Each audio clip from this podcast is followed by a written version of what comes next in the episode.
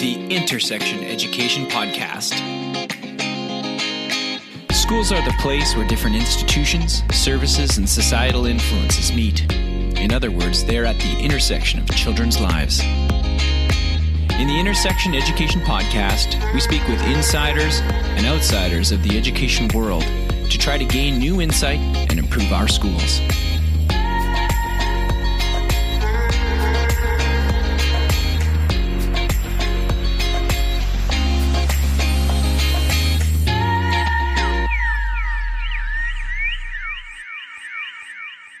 Hello, and welcome to the Intersection Education Podcast. I'm your host, Corey Haley. Hey, it's almost the end of the year, and uh, I know some of you have been thinking about making a New Year's resolution. And this episode is a bit different. It's all why you shouldn't maybe make a New Year's resolution, but that doesn't mean you shouldn't think about getting better.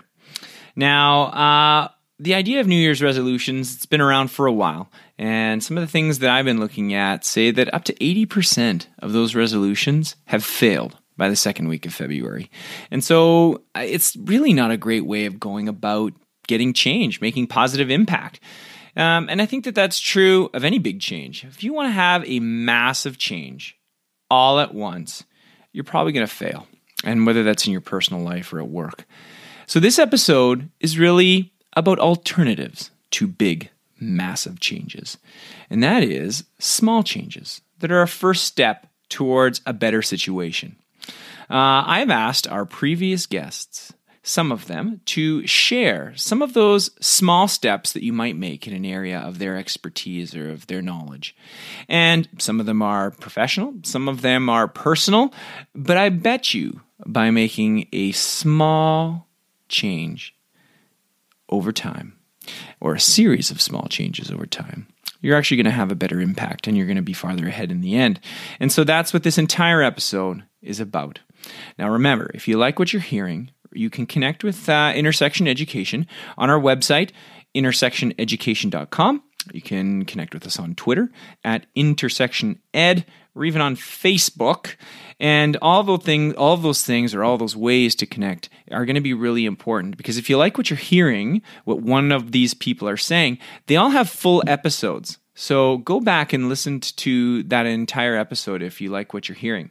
Our first anti resolution comes from my friend Terry Lynn Guimond, who is currently principal at St. Marguerite Catholic School in Spruce Grove, Alberta.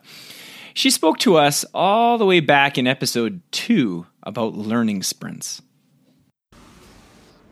I recently had the opportunity to read Lead with Humility, uh, a leadership book by Pope Francis. And my favorite chapter in there is the one titled Smell Like Your Flock. And it's this whole notion that you have to immerse yourself in the people that you work with and the people that you lead. And as an administrator in a school, I find this really, really important. Uh, I identify myself often as a teacher first before the principal of my school because it is all the lessons that I learned from teaching that got me to where I want to be today. And it's important for me as an administrator to keep one foot teaching. It uh, keeps me connected with kids and it keeps me connected with my colleagues within the profession. I just want to take an opportunity to congratulate Corey on his podcast, Intersection Education, and I look forward to seeing what 2019 has in store. Happy New Year. Next up, we have Dr. Randy Hetherington, who is an assistant professor in the School of Education at the University of Portland. He appeared in our fourth episode speaking about the importance of relationships. The goal that I will offer you is around leading change. You need to know your staff before you can lead them. And you'll only know how to lead them once you know them.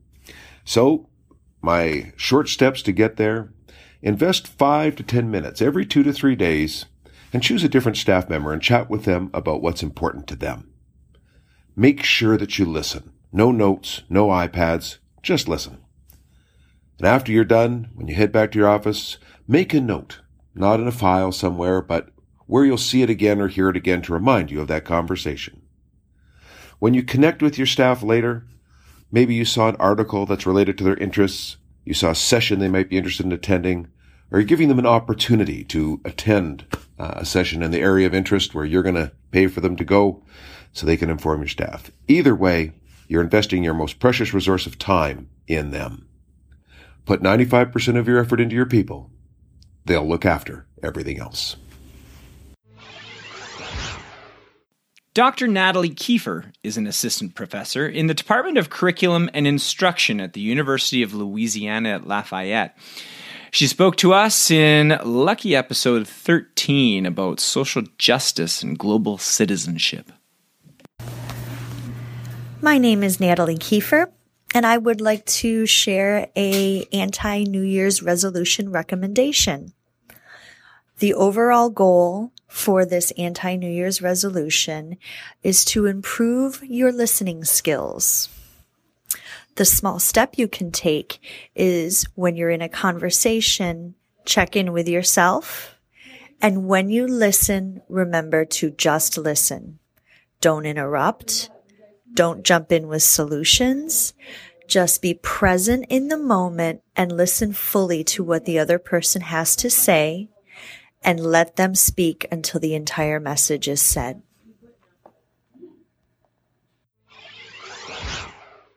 Dr. Nancy Wise is one of the foremost experts on French immersion inclusion and meeting the learning needs of students with learning disabilities in French immersion.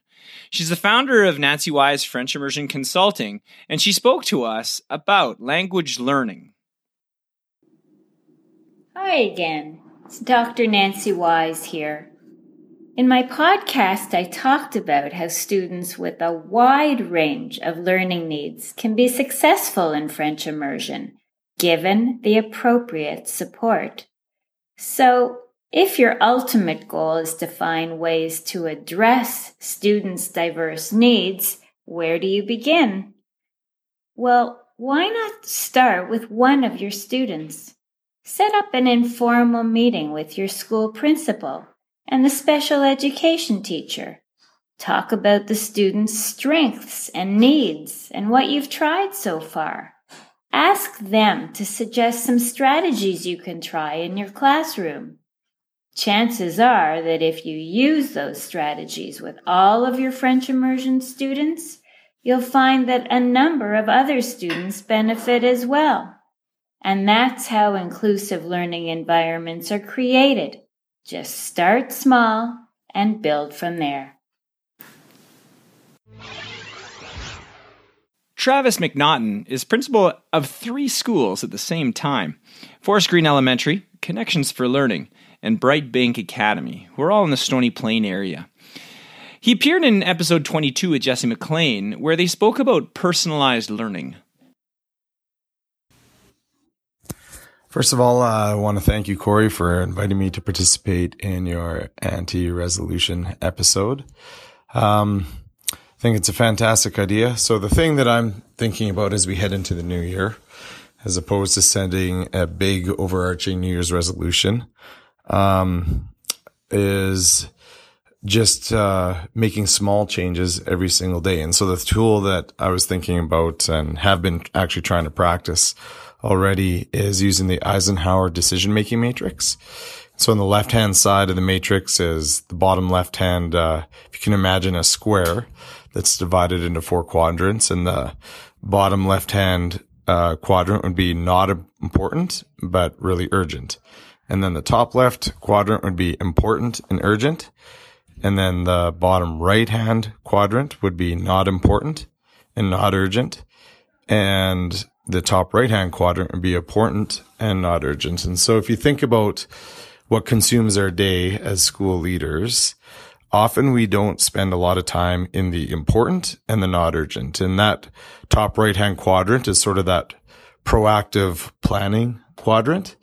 And so for me, my anti resolution ep, uh, uh, of the new year is going to be around the idea that I want to take five to 10 minutes to do something actionable where I'm consciously spending time in that quadrant. And a lot of times I think that without being intentional about that, um, Uh, we may think about that quadrant a little bit, but uh, just because of the busyness of the day, the urgencies, the things that feel important, the things that feel urgent, often uh, consume a lot of our day. And so, by taking five, ten minutes a day, turning that into something actionable, um, I believe that those little steps each day will lead to significant change over the course of a year. And so that might be some uh, professional reading.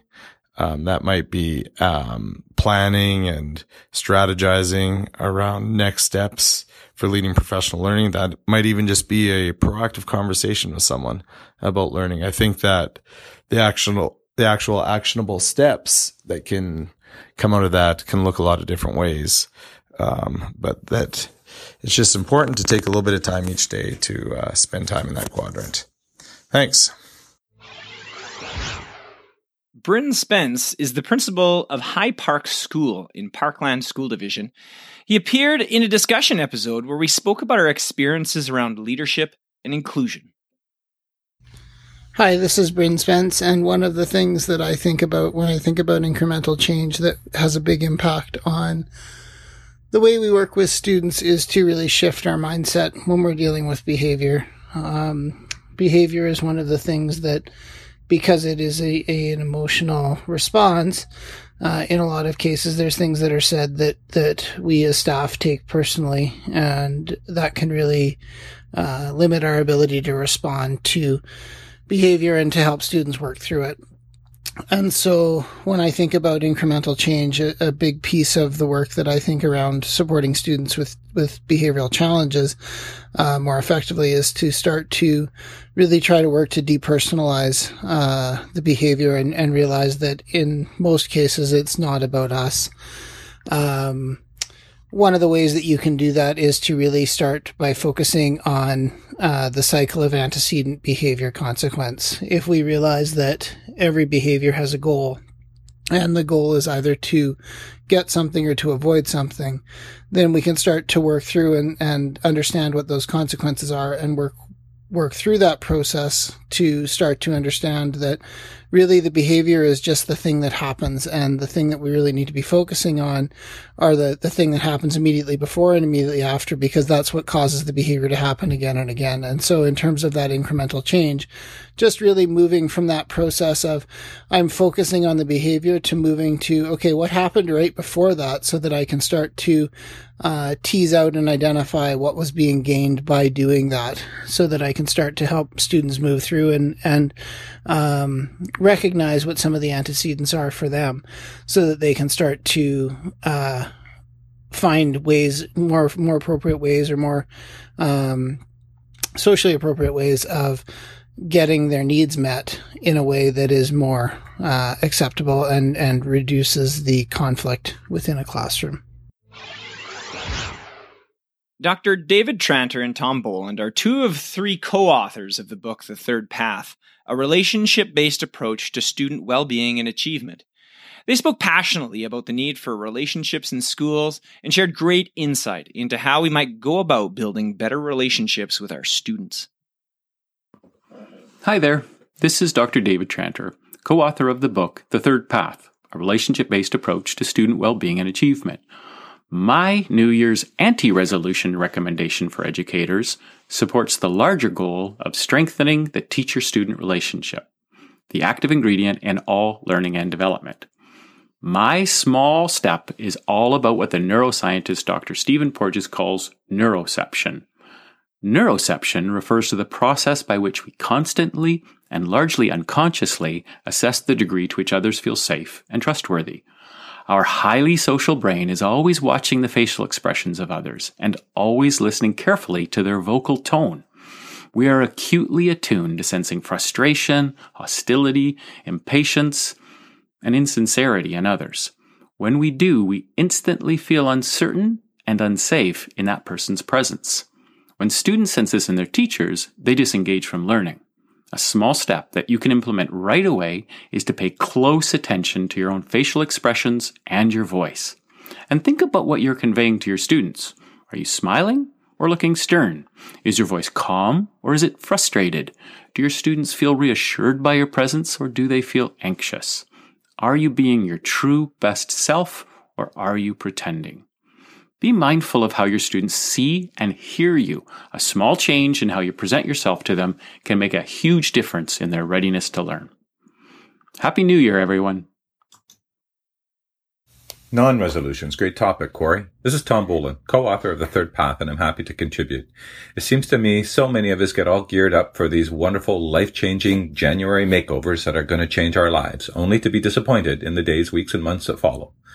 Broken promises made to ourselves can have a significantly negative impact on our own well-being, sometimes actually pushing us back rather than moving us forward. It's not difficult to imagine then our students feeling a similar kind of pressure to, I don't know, get something done or to meet grade-based expectations and, and outcomes over maybe an unrealistic time frame or without being developmentally ready. Small steps have got to be the key. As for my contribution to the podcast, I'm going to zero in on something I'll refer to as um, nurturing a sense of community well-being within a classroom.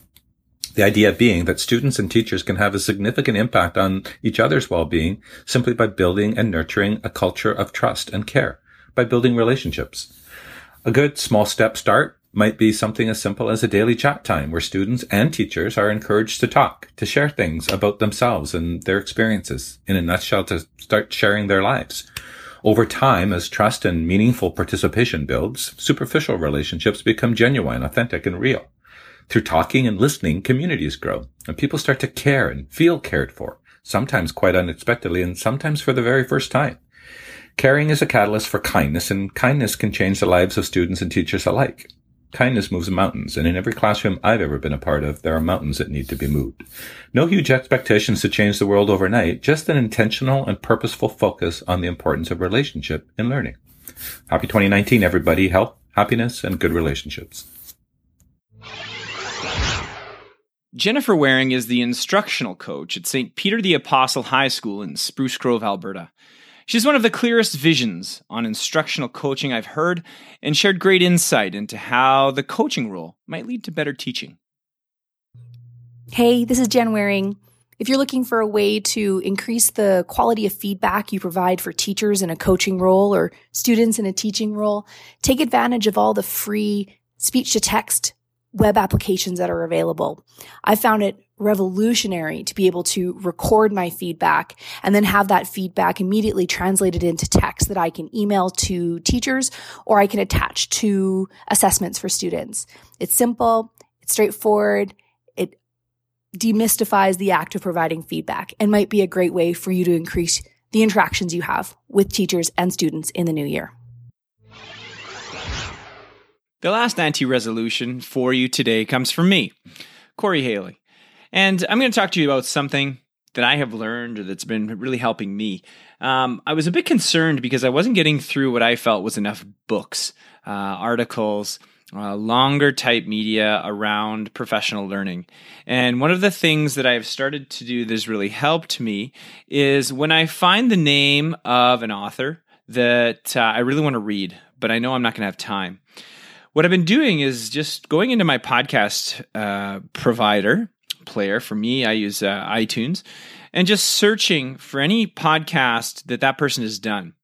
Um, this then I can listen to it, put it in my feed, and I can feel like I have a general sense. I only get through probably like realistically, I get through six professional books a year, probably. Most of those are in the summer. And so it at least gives me a chance to kind of call that list down to what I think is really essential. And also, it gives me a little bit of learning throughout the year that is really more accessible. I did this uh, recently with Dylan Wiliam and some other stuff on assessment, uh, P. DeBoer, things like that, and it's really helped. So there you go, a small step. Uh, instead of trying to read 14 books in a year, um, listen to a podcast about someone that you want to read from. Well, that's it for our anti resolution episode. I hope you really liked it. I hope you gained something from it. I hope that uh, you learned something you're maybe going to try. And again, if you liked what these people had to say, go back and listen to their full episode. I think it's really worth it. Outside of that, wishing you the best in this coming year. Before you go, I'd like to recognize that the land where this interview took place is a sacred place that has a long history of human existence. This land has helped people like the Cree, Saulteaux, Niitsitapi or Blackfoot, Metis, and Nakota Sioux live well for thousands of years. Let us continue to live well and respect this land.